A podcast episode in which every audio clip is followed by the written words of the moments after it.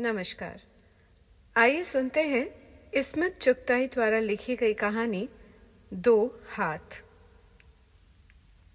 राम अवतार खाकरूप की माँ को तो पेट भरने के लिए दो हाथों की ज़रूरत थी। दुनिया ख्वा कुछ भी कहे। राम अवतार लाम पर से वापस आ रहा था। बूढ़ी मेहतरानी अब्बा मियाँ से चिट्ठी पढ़वाने आई थी। राम अवतार को छुट्टी मिल गई। जंग खत्म हो गई थी ना? इसलिए राम अवतार तीन साल बाद वापस आ रहा था। बूढ़ी मेहतरानी की चपड़ भरी आँखों में आँसू टिमटिमा रहे थे।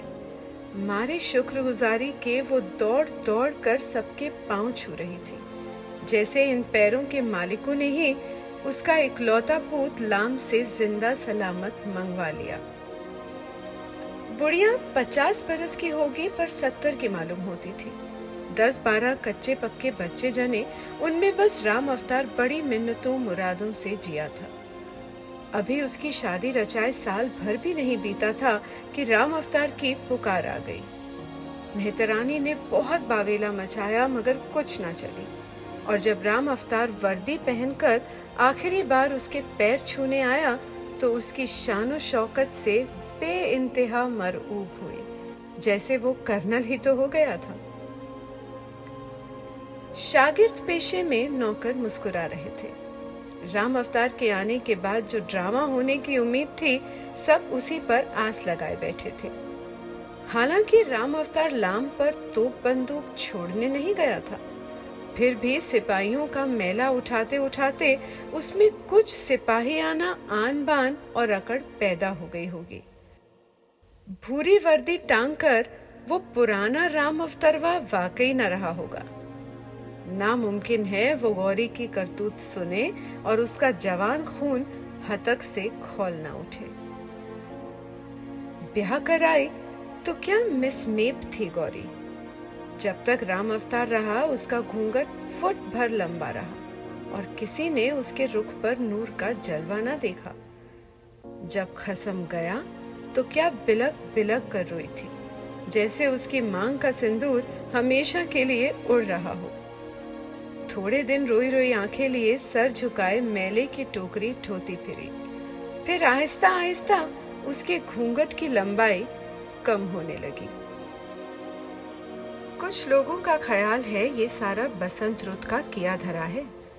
कुछ साफ़ को कहते थे, गौरी थी ही छिनाल, राम अवतार के जाते ही खयामत हो गई। कम्बखत हर वक्त ही ही, हर वक्त इटलाना कमर पर मेले की टोकरी लेकर कांसे के कड़े छनकाती जिधर से निकल जाती, लोग बदहवास हो जाते।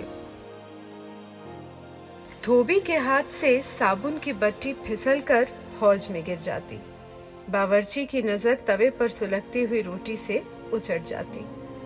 और जब ये कयामत घूंघट में से बाण फेंकते गुजर जाती तो पूरा शागिर्द पेशा एक बेजान लाश की तरह सकते में रह जाता। फिर एकदम चौंक कर वो एक दूसरे के दुर्गत पर तानाजनी करने लगते। धोबिन मारे गुस्से के कलफ की कुंडी लोट देती और बावर्ची की तीसरी बीवी पर हिस्टीरिया का दौरा पड़ जाता। नाम की गौरी थी, पर कमबख्त स्या बहुत थी, जैसे उल्टे तवे पर किसी ने पराठे मलकर चमकता हुआ छोड़ दिया हो। चौड़ी फुकना सी नाक फैला हुआ दहाना, दांत मांझने का उसकी सात पुश्त ने फ़ैशन ही छोड़ दिया था। आँखों में पफटे, काजल थोपने के बाद भी दाएँ आँख का भेंगापन ओझल ना हो सका। फिर भी टेढ़ी आँख से ना जाने कैसे जहर में बुझे तीर फेंकती थी कि निशाने पर बैठ ही जाते थे। कमर भी लचकदार ना थी। जिधर से निकल जाती, कड़वे तेल की सड़ान छोड़ जाती। हाँ आवाज़ में बला की कूक थी। तीज त्योहार पर लहक कर कजरिया गाती तो उसकी आवाज़ सबसे ऊँची लहराती चली जाती। बुढ़िया मेहतरानी, यानी उसकी सास, बेटे के जाते ही इस तरह बदगुमान हो गई। बैठे बिठाए एहतियातन गालियाँ देती। उस पर नज़र रखने के लिए पीछे पीछे फिरती। मगर बुढ़िया अब टूट चुकी थी। चालीस बरस मेला ढोने से उसकी कमर मुस्तकिल तौर पर एक तरफ़ लचक कर वहीं खत्म हो गई थी। हमारी पुरानी मेहतरानी थी। मेहतरानी के घर में खासी बुजुर्गाना हैसियत थी। इतनी लाडली मेहतरानी की बहू यकायक लोगों की आँखों में कांटा बन गई। चपड़ासन और बावरचन की तो और बात थी हमारी अच्छी भली भावियों का माथा उसे इठलाते देखकर ठनक जाता। अगर वो उस कमरे में झाड़ू देने जाती, जिसमें उनके मियाँ होते तो वो हड़बड़ा कर दूध पीते बच्चे के मुँह से छाती छीन कर भागती कि कहीं वो डायन उनके शोहरों पर टोना टोटका न कर रही। और जब हालात ने नाजुक सूरत पकड़ ली तो शागिर्द पेशे की महिलाएँ अम्मा के दरबार में हाजिर हुई। मेहतरानी को बुलाया गया। क्यों रिचड़े तूने बहु कतामा को छूट दे रखी है कि हमारी छातियों पे कोदों दले इरादा क्या है तेरा? क्या मुँह काला कराएगी? मेहतरानी तो भरी ही बैठी थी। फूट पड़ी। क्या करूँ, बेगम साहेब? हराम खोर को चार चोट की मार भी दी, रोटी भी खाने को ना दी। पर रांड, मेरे तो बस की नहीं। अरे, रोटी की क्या कमी है उसे? बावरचन ने अंटा फेंका। बूढ़ी मेहतरानी सबकी लताड़ सुनती रही। बेगम साहेब, आप जैसी बताओ, वैसे करने से मोए ना थोड़ी पर का करूँ? रांट कर टेटवा दबाए दी क्या? अम्मा ने राय दी। मोई को मैं के फुकवा दे। ए बेगम साहेब, कहीं ऐसा हो सके है? मेहतरानी ने बताया कि बहू मुफ़्त हाथ नहीं आई है।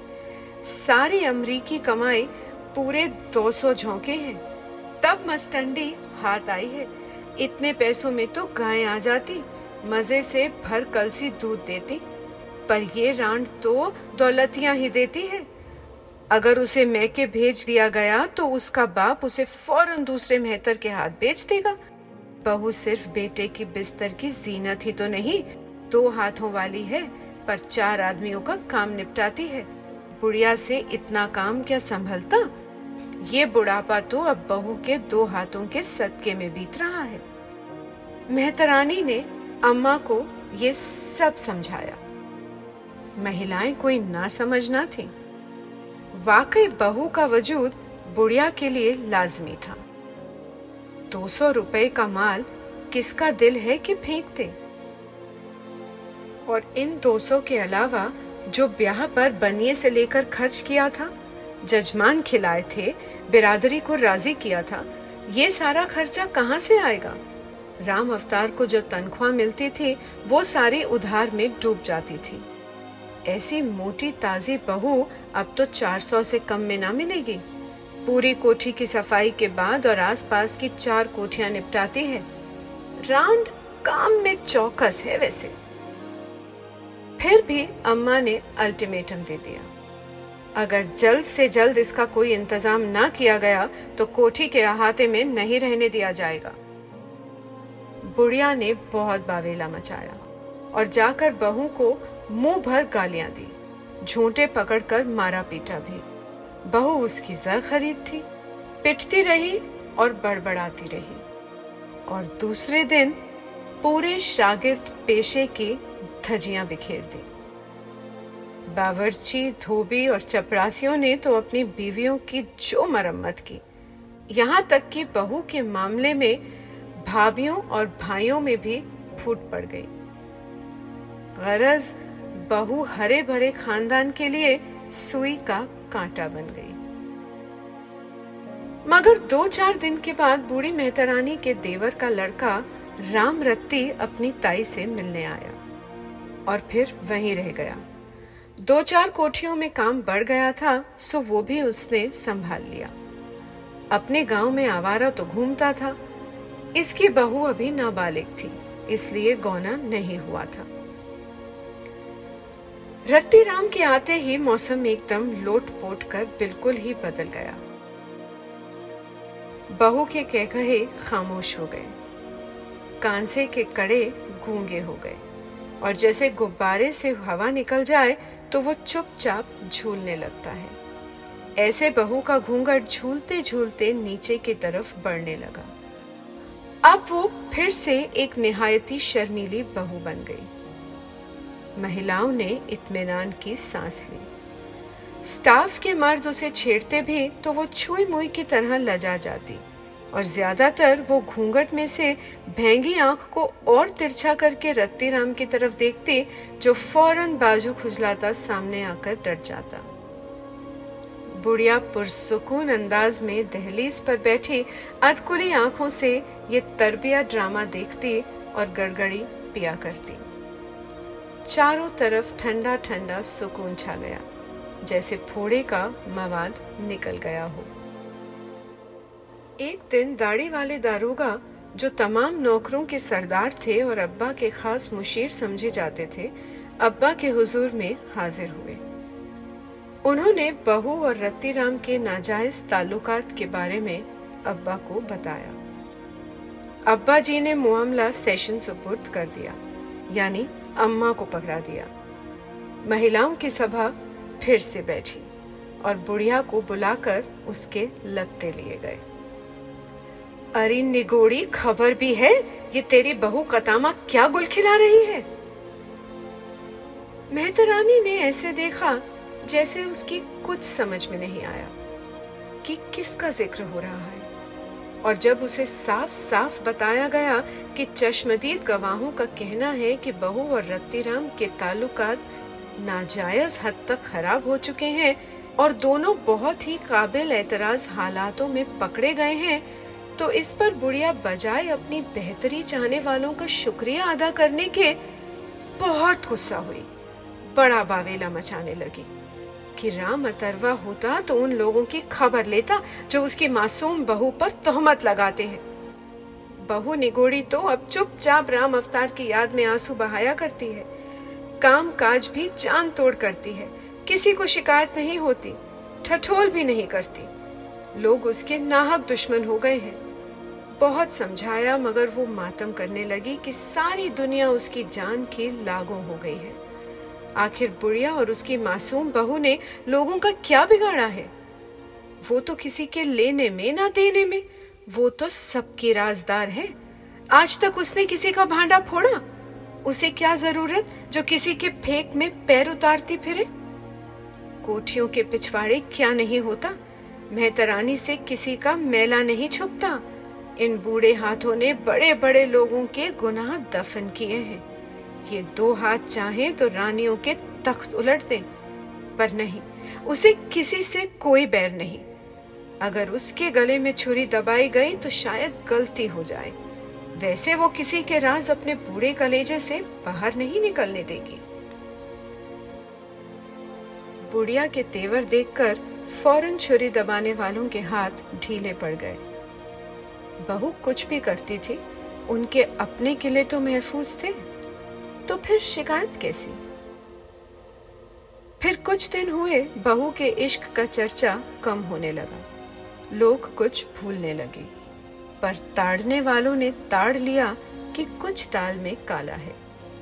बहू का भारी भरकम जिस्म भी दाल के काले को ज़्यादा दिन ना छिपा सका, और लोग बुढ़िया को समझाने लगे। मगर इस नए मौजू पर बुढ़िया बिल्कुल ऐसे हो जाती जैसे उसे ऊँचा सुनने लगा हो। अब वो ज़्यादातर खाट पर लेटी बहू और रत्ती राम पर हुक्म चलाया करती। कभी खांसती, छींकती, बाहर धूप में आ बैठती तो वो दोनों उसकी ऐसी देखरेख करते जैसे वो कोई पटरानी हो। भली बीवियों ने उसे समझाया रति राम का मुँह काला करो और इससे पहले कि राम अवतार लौट आए, बहू का इलाज करवा डालो। वो खुद इस फन में माहिर थी। दो दिन में सफ़ाई हो सकती थी, मगर बुढ़िया ने कुछ समझकर ना दिया। बिल्कुल इधर उधर की शिकायतें करने लगी कि उसके घुटने में पहले से ज़्यादा ऐठन है। माना कि बहू औरत जात है, नादान है, भोली है। बड़ी बड़ी शरीफ जादियों से खता हो जाती है। लेकिन उसकी आला खानदान की साँसें यूँ कान में तेल डालकर नहीं बैठ जाती। पर ना जाने ये बुढ़िया क्यों सठिया गई थी? जिस बला को वो बड़ी आसानी से कोठी के चूल्हे के तह में दफन कर सकती थी, उसे आँखें नीचे पलने दे रही थी। राम अवतार के आने का इंतज़ार था। वो हर दम अपनी बहू को धमकियाँ देती रहती थी। आन दे राम अवतार का कहांगी तोरी हड्डी पसली एक कर दे। और अब राम अवतार लाम से ज़िंदा वापस आ रहा था। फिजा ने सांस रोक ली थी। लोग एक हंगामे के इंतज़ार में थे। मगर लोगों को बहुत कोफ्त हुई जब बहू ने लौंडा जना। बजाय उसे जहर देने के बुढ़िया की मारे खुशी के बाछे खिल गए। राम अवतार के जाने के दो साल बाद पोता होने पर उसे कतई ताजुब न था। घर घर फटे पुराने कपड़े और बधाई समेटती फिरी। उसका भला चाहने वालों ने उसे हिसाब लगाकर बहुत देरा समझाया कि ये लौंडा राम अवतार का हो ही नहीं सकता, मगर बुढ़िया ने कतई समझकर ना दिया।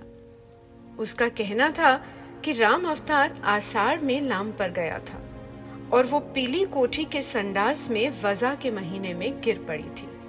अब चेत लग रहा है और जेठ के महीने में बुढ़िया को लू लग रही। ऐसे ही इधर उधर की बातें करके वो ये बात मानने के लिए कतई तैयार ना थी कि ये लड़का राम अवतार का नहीं है। लौंडा पैदा हुआ तो उसने राम अवतार को चिट्ठी लिखवाई। राम अवतार को अम्मा का चुम्मा। प्यार से ये मालूम हो कि यहाँ सब कुशल है और तुम्हारी कुशलता भगवान से नेक चाहते हैं। और तुम्हारे घर में बेटा पैदा हुआ है, सो तुम इस खत को तार समझो और जल्दी से आ जाओ। लोग समझते थे कि राम अवतार ज़रूर गुस्सा होगा, पर सबकी उम्मीदों पर तब ओस पड़ गई जब राम अवतार का प्यार से भरा खत आया कि वो लौंडे के लिए मोजे और बनियान ला रहा था। बुढ़िया पोते को घुटने पर लिटाए, खाट पर बैठी राज क्या करती? भला इससे ज़्यादा हसीन क्या हो सकता है? सारी कोठियों का काम तुरत फुरत हो रहा था। महाजन का सूद पाबंदी से चुक रहा था और घुटने पर पोता सो रहा था। खैर, लोगों ने सोचा राम अवतार आएगा। असलियत मालूम होगी, तब देख लिया जाएगा और राम अवतार जंग जीत कर आ रहा था। आखिर कुछ सिपाही है, क्यों ना खून खोलेगा लोगों के दिल धड़क रहे थे। शागिर्द पेशे की फिजा जो बहू की तोता चश्मे की वजह से सो गई थी, दो चार खून होने और नाके कटने की आस में जाग उठी। लौंडा साल भर का होगा जब राम अवतार लौटा। शागिर्द पेशे में खलबली मच गई। बावर्ची ने हांडी में ढेर सा पानी झोंक दिया ताकि इत्मीनान से पिटने का लुत्फ उठाए। धोबी ने कलफ का बर्तन उतार कर मुंडेर पर रख दिया। राम अवतार को देखते ही बुढ़िया उसकी कमर से लिपट कर चिंगाड़े मारने लगी। मगर दूसरे लम्हे खीसे काड़े लौंडे को राम अवतार की गोद में देकर ऐसे हंसने लगी जैसे कभी रोई ही ना हो। राम अवतार लौंडे को देखकर ऐसे शर्माने लगा जैसे वही उसका बाप। झटपट उसने संदूक खोलकर सामान निकालना शुरू किया। लोग समझे खुरकी या चाकू निकाल रहा है। मगर जब उसने सामान में से लाल बनियान और पीले मोजे निकाले तो वहाँ खड़े सभी मर्दों पर जैसे बिजली गिर गई। तेरे की। साला सिपाही बनता है। हिजड़ा कहीं का। और बहू सिमटी सिमटाई जैसे नई नवेली दुल्हन। उसने कांसी की थाली में पानी भरकर राम अवतार के बदबूदार फौजी बूट उतारे और चरण धोकर पिए लोगों ने राम अवतार को बहुत समझाया, लेकिन वो हंसता रहा, जैसे उसकी समझ में कुछ ना आ रहा हो। रत्ती राम का कोना होने वाला था, सो वो चला गया। राम अवतार के इस हरकत पर ताजुब से ज़्यादा लोगों को गुस्सा आया। हमारे अब्बा जो आमतौर पर नौकरों की बातों में दिलचस्पी नहीं लिया करते थे, वो भी परेशान हो उठे। अपनी सारी कानूनदानी का दाव लगाकर राम अवतार को अपने पास बुलाया। क्यों बे? तू तो तीन साल बाद लौटा है ना? मालूम नहीं हुजूर, थोड़ा कम ज़्यादा इतना ही रहा होगा, राम अवतार बोला। और तेरा लौंडा साल भर का है? इतना ही लगे है सरकार। बड़ा बदमाश है ससुर। राम अवतार शर्मा गया। अबे तू हिसाब लगा ले। हिसाब क्या लगाऊँ सरकार? राम अवतार ने बड़ी ही खुली हुई आवाज़ में कहा, उल्लू के पट्टे ये कैसे हुआ? अब जे मैं का जानू सरकार? भगवान की देन है। भगवान की देन तेरा सर। ये लौंडा तेरा नहीं हो सकता। अब्बा ने उसे चारों ओर से घेर कर कायल करना चाहा कि लौंडा हरामी है तो वो कुछ कायल सा हो गया। फिर मरी हुई आवाज़ में अहमकों की तरह बोला तो अब का करूँ सरकार? हरामजादी को मैंने बड़ी मार दी। वो गुस्से से बिफर कर बोला, अबे निरा उल्लू का पट्टा है तू। निकाल बाहर क्यों नहीं करता कम बखत को? नहीं, सरकार, कहीं ऐसा हुए हैं? राम अवतार खिखियाने लगा। क्यों बे? हुजूर, ढाई तीन सौ फिर सगाई के लिए कहाँ से लाऊँगा? और बिरादरी जमाने में सौ, दो सौ अलग खर्च हो जाएँगे। क्यों बे? तुझे बिरादरी क्यों खिलानी पड़ेगी? बहू की बदमाशी का भुगतान तुझे क्यों करना पड़ेगा? जी, मैं ना जानू सरकार, हमारे में ऐसा हुए है। मगर लौंडा तेरा नहीं, राम अवतार। उस हरामी रत्ती राम का है। अब्बा ने उसे फिर समझाया। तो कहा हुआ, सरकार?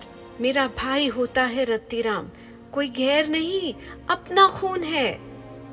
निरा उल्लू का पट्टा है। अब्बा भुन उठे। सरकार, लौंडा बड़ा हो जावेगा, अपना काम समेटेगा। राम अवतार ने गड़ गड़ कर समझाया, वो दो हाथ लगाएगा, सो अपना बुढ़ापा ठीक हो जाएगा। नदामत से राम अवतार का सर झुक गया। और ना जाने क्यों, एकदम राम अवतार के साथ अब्बा का सर भी झुक गया, जैसे उनके जहन पर लाखों करोड़ों हाथ छा गए। ये हाथ हरामी है ना हलाली, ये तो बस जीते जागते हाथ हैं जो दुनिया के चेहरे की गलाजत धो रहे हैं, उसके बुढ़ापे का बोझ उठा रहे हैं। ये नन्हे मुन्ने मिट्टी में लुथड़े हुए स्याह हाथ धरती की मांग में सिंदूर सजा रहे हैं।